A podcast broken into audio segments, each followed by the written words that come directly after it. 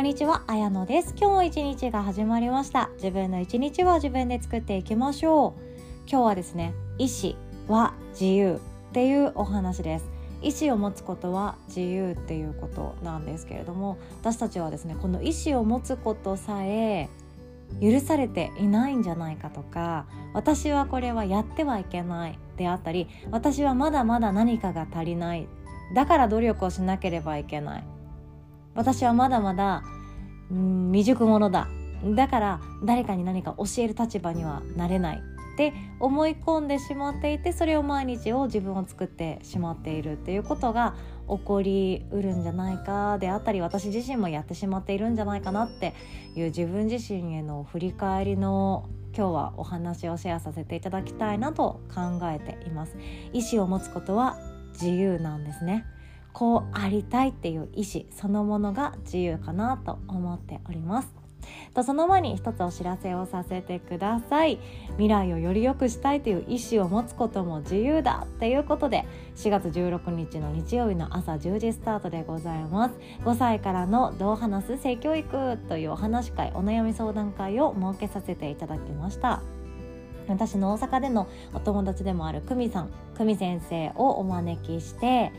もうこれってどう話したらいいとか、これでどう伝えたらいいとか、自分のその息子さん娘さんのこの仕草なんて伝えるのがベストなんだろうっていうお悩み、ぜひとも持ちかけていただけたらなと思います。で、私たちはですね、いい悪いっていうジャッジを自分の判断ですることってよくあると思うんですよね。例えば、友達に対して仲良くできないのはダメだ、友達が傷つくような言葉を言うのはダメだ、自分中心の自己中心的な話ばかりをしてその行動を取るのはダメだっていうふうに、ダメダメダメ、それやっちゃいけないやっちゃいけないやっちゃいけないっていうことを、口伝えに教わり、文章でも教わり、教科書でも教わってきた大人である私たちなんですけれども、その一個前にですね、必ずした方がいいということがあって、私はどうしてそう感じているか、私はどうしてその友達に優しくできないという行動をとってしまう、その根本的な理由は何なんだろうっていう自己理解っていうのが一番大事なんですよね。で、この自己理解っていうものを適当にしてしまうと、そのまま大人になってしまうと、なんか苦しいなとか、私誰のために誰の人生生きてんだろうっていうオチが待っていたりします。で、性教育って、本当にここの根幹的なところ、土台の基礎基本のところに外せない部分になっていくんですよね。自分はこれがいいとか心地いいって思っているのに、なんでダメだって言われなきゃいけないんだろうとか、私って今ダメなことしてるの？私ってっていう風に自分のその直結していく心の状態と、でも人から見てダメだって言われること、それがすっごく密接に関わっていたりもするなって思うんですよね。例えば、自分の娘が一生女性性で生きていくって、これ決めつけになってるの分かりますかね。私自身も娘が大きくなったら、いつか、誰かと結婚して子供を産むのかな、だって女性だもんねっていう思いがあったりするんですけど、そうじゃないっていう時代がもうやってきてはいるんですよね。自分の子供が一生同じ生まれた時の性を貫いていく、そしてその性を貫かなかったとしても、こっちの方が心地いい生き方なんだよねって選んだ時に、自分がジャッジをしないかどうか、これめっちゃ大事だと思うんですよ。これだけで一本お話したいなって思うんですけれども、この話は続きはワークショップでということですね。いろんな言葉に私たちは自分の価値観レンズが入ってしまっているんですよね。こっちがいいとか、それはダメだっていう思い込み、まずは自分と共感する、自分と共鳴するっていうことを大事にしてあげられるような、そんな伝え方を知っていれば、これから一緒に子供と成長していく大人も不安にならないんじゃないかなって思っております。詳細はこの音声の概要欄の URL リンクから、募集中オンラインセミナーワークショップ一覧からチェックしていただけますと嬉しいです。お会いできますのを楽しみにしております。ということで本題に行きましょう。意思は自由だっていうお話です。で、これ意思っていうのは持つものなんですね。誰かからもらうものじゃないんですね。そして誰かによって取られるものでもないんですね。意志を持つことっていうのは自分一人で完結できる最強の武器になります。そこをまず気づいていただけたらなとも思っているんですよね。で、なんでこんな話をシェアしようかなと思ったかって言いますと、うちの娘もついに入学式を終えました。本当にまた泣きそうになったんですけれども、それよりも私の中で不安の方が強かったっていうのがぶっちゃけなところなんですよね。知らない人ばかりとか、なんかみんな友達家族とかでやってきてるけど、私一人で来てるしみたいな、なんかもうアウェイ感半端なかったんですけど、でも結果蓋を開けてみたら楽しかったなって思ったんですね。感無量でした。私の話はさておき、意思を持つことは自由だっていうのはどういう時に思ったかっていうと、娘が友達ってどうやって作るんだろうっていうのをすっごいそわそわしてたんですね。で、友達って大人からすると、好きなことやってたら勝手にできるよとか、気がついたらできるよとか、なんか習い事とかしてたらできるよとか、話してたらおしゃべりしてたら勝手にできるよとか、そのなんか気がついたらできるよ、それが友達だよっていうのを伝えたくなっちゃうじゃないですか。伝えたくなっちゃうけれども、なんかそれをちょっと私ぐっと我慢してみたんですよね。友達の作り方って大人はある程度技を知ってると思うんですよ。例えば私だったら、質問したら友達でできるよって思ってるタイプなんですよね。これは私の自分の経験で感じてきたことなんですよ。例えば持ってるものに対して、それかわいいね、素敵だね、似合ってるね、そういうのが好きなのであったり、あとはその友達が着ている服とかもそうですよね。そういうのが好きなんだね、もしかしてアウトドアとか好きなのとか、お友達が仕事をされてるのであれば、どういう思いでその仕事やってるのとか、今までどんなところ住んできたのとか、そんな風にポンポンポンと質問していけば、相手がいろいろ話してくれたなって思ったら、自分のことも小出しにしていきつつ、相手がしてくれた質問に対して自分もどんどん心を開いていく。それやっていると気がついたら友達になるよっていうのが私の中で、質問すれば友達になれるであったり、あとは頼るっていうこと、教えてとか助けてって言ってみると、もっと深い関係になれるよって思ってたりします。で、もっともっと言っちゃうと、好きなものが似ている、好きなものが同じっていうこと、これって最高の友達になるなって思うんですよね。で、私は友達っていうのが恐れ多いと思ってるので、友達とは言ってないんですけども、それこそウェルビジの仲間とか、マインドフルネスの講座で出会った方々とか、私自身が学ばせていただいている講座の中のコミュニティであったり、そういう好きとか興味関心が同じ方向を向いている人たちと話す時って、めっちゃ心地いいんですよね。めっちゃ心地よくって、大事にしてるものとか苦手なものっていうのが、共通項が多いので話しやすいっていうのが一番メリットあるかなと思います。こんな具合に私自身も、住んだことのない、友達一人もいない町にポツンと一人で行かされるっていうことを経験しましたし、配属ってやつですよね。新入社員1年目の配属も経験しましたし、自分の高校から、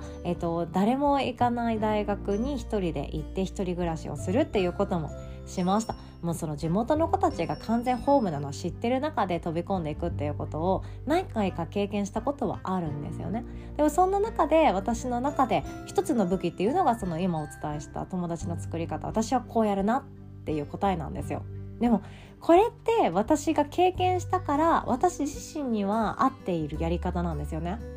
でももっともっと、もしかしたら違うものがあるかもしれないし、これが答えですって教えてしまうのもなんだかもったいない気がしちゃうんですよね。そのこれどうしたらいいかなっていうプロセスが一番生きてて面白いと思うんですよ。なんでこの人とうまくいかないんだろうっていうのも、早く楽になりたい、早く解決したい、早くクリアにしたいとか思うことってあると思うんですよね。ビジネスを個人でされている方がいらっしゃったら、もう早く安心したい、早く安定させたい、早く誰もが納得するようなビジネスを作りたい、でもなっていう、そのあがいている最中が一番自分が夢中になっている証拠でもあるし、そのプロセスが一番エネルギーも使うけどワクワクするわけじゃないですか。それが楽しいんですよね。それが自分が振り返った時に武勇伝として心のお守りになっていくものじゃないですか。あの時これやったから次のチャレンジは大丈夫、あの時こんなに苦しかったから今は大丈夫、あの時辛かったからこれからは私多分一人でいけるっていう風に自分で自分を強くしていくのって自分のプロセスだけだと思うんですよね。なのでいろいろ伝えたかったけどぐっと我慢してどうして友達欲しいのっていう意思に着目するっていうことをしたんですよね。意思、その人自身がどう生きたいかどうしたいかっていう意思だけを私は確認しようと思って答え合わせはしなかったんですよ。答えをプレゼントするっていうことはしなかったんですね。でそうするといやだってなんか誰も知り合いいないし遊べる友達いないからこれまでの子ども園に帰りたくなっちゃうんじゃないかっていうのなんですよね。いやごもっとも私も思うって思います。転勤したての頃なんて絶対前住んでたところの方がいいじゃん、楽しいもん、戻りたいという気持ちがわんさか湧いてくるんですよ。でもそこで生きていくっていうやり方も知ってた方が大人になったら楽になりますよね。なのであそうかそうだよね、今の方が楽しいって思えて今友達がいるっていうことがあった方がもう前に戻りたい、悲しい、苦しいってならないもんね、そうだよねっていう風に思ったんですよね。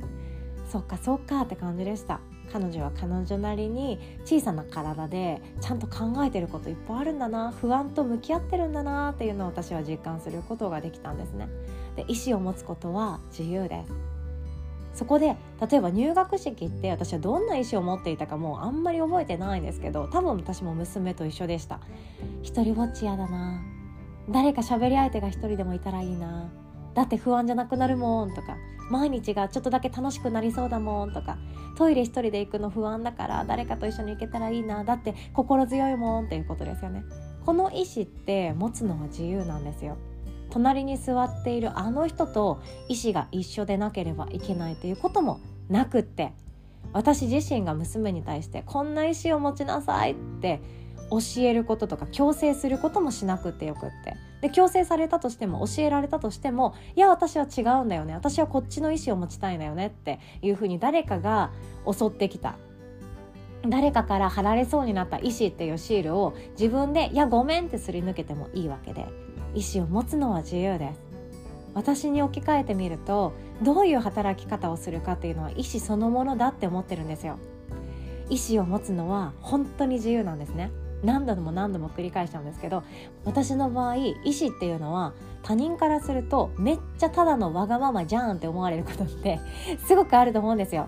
だって家にいて仕事したい、家にいてお金をいただきたい、家にいて自分が満足する、そして誰かを喜ばせた上で感じられる幸福感のある仕事を感じたい、誰でもできる仕事じゃなくて私にしかできる仕事をしてみたい、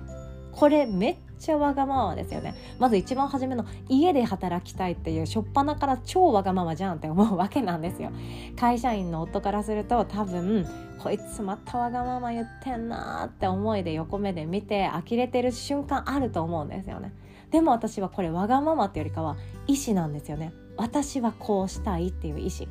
その裏にはいろんな思いとか願望があります。だってどこかに働きに行くともし休みたいっていう時に休めないじゃん、罪悪感からであったり、子供が体調崩した時に休むの私でしょ、だったらいつでも休んでいいように自分で働きたい、自分で一日のスケジュールを決められるような自由度を確保しておきたいって思うんですよね。であとこれから両親の介護が始まるかもしれないし、自分の中でもっともっと時間が欲しいってなっていくかもしれない、あとは趣味とかに時間をかけたくなるかもしれない、何が起こるかわからない中で物理的な自由をいつでも手にできるよっていうことを確保しておきたいっていうのは私の中で非常に優先順位が高いところのわがままなんですよね。生理2日目、私は絶対家でゆっくりしておきたいって思います。ぬくぬくのカーペットの上でノートパソコンを開いて仕事をする、 iPad 開いて仕事をする、それでできるのであれば私はそれがいいって思うんですよ。でもこの意思っていうのは必ず責任が伴ってくるんですよね。これって傍からするとただのわがままだと思います。でも私はわがままをやってもいいって思うんですよ。わがままをゼロにしなきゃいけないなんて法律で決められていなくって、誰かに迷惑をかけ続けるは良くないと思うんですよね。例えば、ゴミを好きな時に出し続けたいとか、ゴミをいつでも出せるようにこの家の前の道路を私のものにしたいとかって、これも法律違反ですよねあとゴミはポイ捨てしていい、これも法律違反ですよね。こうやって大きなものに迷惑をかけるっていうのは私はあんまりいいなって思わないし、法律違反なことはしたくないと思うんですよ。そっちの方がルールのある社会の中で生きるのも心地がいいって私は思っています。守られるっていうのも心地がいいって思ったりします。でもその中で持つ意思っていうのは自由なんですよ。心地よい仕事をしたい、誰かに何かを伝えたい、感謝されたい、直接自分に感謝される仕事をしてみたい、これってわがまま、めっちゃ大事なわがままだと私の中で思っています。意思は自由なんですね。あと、これをやりたくないっていうのも大事な意思だと思うんですよ。自分の感情が乗らない仕事、お金のための仕事を完全になくすっていうのは今すぐには難しいかもしれないんですけど、そのために努力するっていうことはできますよね。じゃあ自分が死んだ魚の目をして働くくらいだったら、それはやらないって決めちゃってもいいと思います。勇気を出してやらないって決めてもいいと思います。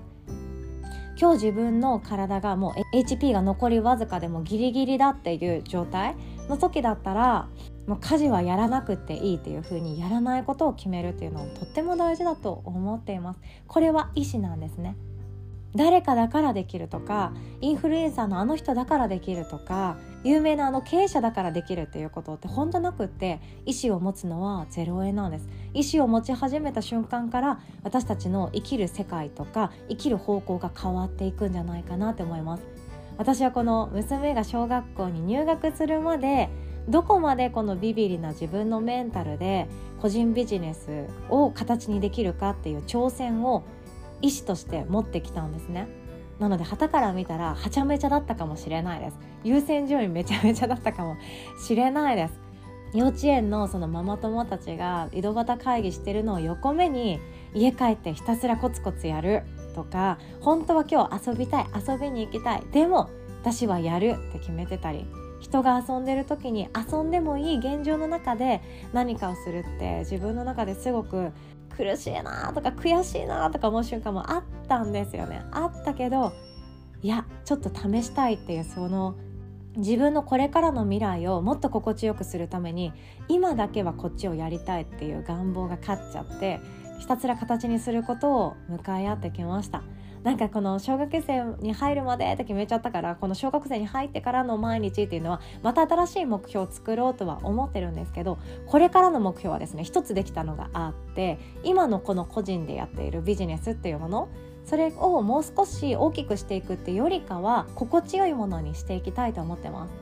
でそれは私の中でやらないことを一つ意思として決めてるんですね。それはやりたくない仕事なのであれば雇われてまで働かないっていうこと、これを私の中でやらないって決めてることの一つなんですね。やりたい仕事でつながりたい仕事で雇われるっていうのはこの先ありかもしれないと思ってるんですよね。やっぱ仲間がいるって楽しいと思います。職場のワイワイしながらやっていく、一つの目標に向かっていく、チームでやっていく仕事も楽しかったじゃ楽しかったと思うんですよ。一つの目標に向かってよっしゃやるぞみたいな、私雑用します先輩みたいな、おにぎり買ってきますみたいなそんな雑用で褒められる私嬉しいみたいな、あのチームもちょっと楽しかったなって思うんですけど、やりたくない仕事を心を凍らせてまで、死んだ魚の目をしてまで雇われてやる仕事っていうのは私はやらないって決めているので、それをしなくていいように私の中で安定してビジネスを作っていくっていうのは一つの目的だと思ってるんですね。で今回私は子供のびのびっていうのかな、学童に入れなかったんですね。学童に入れてまでやる仕事じゃ私はないって思ってるんですよ。自分の仕事っていうのは時間内にきっちり生み出して、そして収益化していく。で本気で娘と遊びたいって思ってるし、娘のお友達ともたくさん遊びたいって思っている。こっちの方が私の今の優先順位めちゃくちゃ強いです。なので私の中でとにかくビジネスを大きくすれば、私の中のそれが成功だっていうタイプの人間じゃないんですよね。私の目的っていうのは自分の自由度と時間を増やしていくこと、そしてやりたくない仕事で死なないために自分で安定的に仕事を作っていく、ビジネスを継続していくことだと思っています。目の前の幸せを幸せと気づけない毎日がやってくるのであれば、私は自分のことちょっと振り返ろうとは思ってるんですよね。そのくらいなんですね。なので今回ちょっと私も PTA やりたいなとか思っちゃったりするんですよ。めっちゃ楽しそう、図書委員とか思ったり、あと地域見守りたい、マジでやりたいですみたいな堂々と注意できるじゃんみたいな感じで思ったりするわけなんですよね。なのでなんかそんなこともやりたいなって思ってる自分がいる限り、でも雇われなくていい状況のレベルで仕事を確立していきたいっていう思い、これが私の中で自分の中の一つの意思だと思います。旗から見たらめちゃくちゃわがままだと思います。それだったら、ただお金のために、ただ安心と安定が必要なんだったら雇われろよって突っ込まれると思います。ただ PTA とか子供と一緒にいるっていうのを楽しみたいんだったら扶養に入れよって思うと思います。でもそのわがままを貫こうっていう決断、これをですね、娘が小学校3年生ぐらいになるまでに一つ確立していけたらいいなって思ったんですね。娘の入学式を見ながら、私はそうやって自分の中で静かに決意してましたもっと楽しみよ入学式って思うんですけどね、密かに私の中で決意しました。学童に入れなくても、子供とこれだけ遊んでも、 PTA 活動に参加しても、地域とつながっていても、このくらい個人でビジネスできるよっていうこと、これを一つ証明できたら、また新しく何か、なんだろうな、誰かに地図を渡せるじゃないけど、マップを渡せるじゃないけど、こんな未来も作れるよ、大丈夫だって私にできたからって言えるんじゃないかなって思っています。こんな春でございました。でも春って心が本当に上がったり下がったり浮き沈みするんですよね。体調、そして心に気を配って、自分のことを大事にした春をお過ごしください。それでは最後までお聞きくださり、いつも本当にありがとうございます。そしてですね、最後にプチ鑑定付きの手相を学べる手相家講座をですね、まだ残席残っております。日程スケジュールは2つほど用意しているかなと思います。まずは4月の24日9時30分スタートがまだ残席ございますので、ご興味ある方はご予約いただけたらなと思っております。参加料無料となっております。またご案内させてはいただいているんですけれども、こちらのメールアドレス宛てに写真を送ってくださいというところに申し込み後送っていただけましたら、当日鑑定に活用させていただきます。ということで、素敵な一日をお過ごしください。おしまい。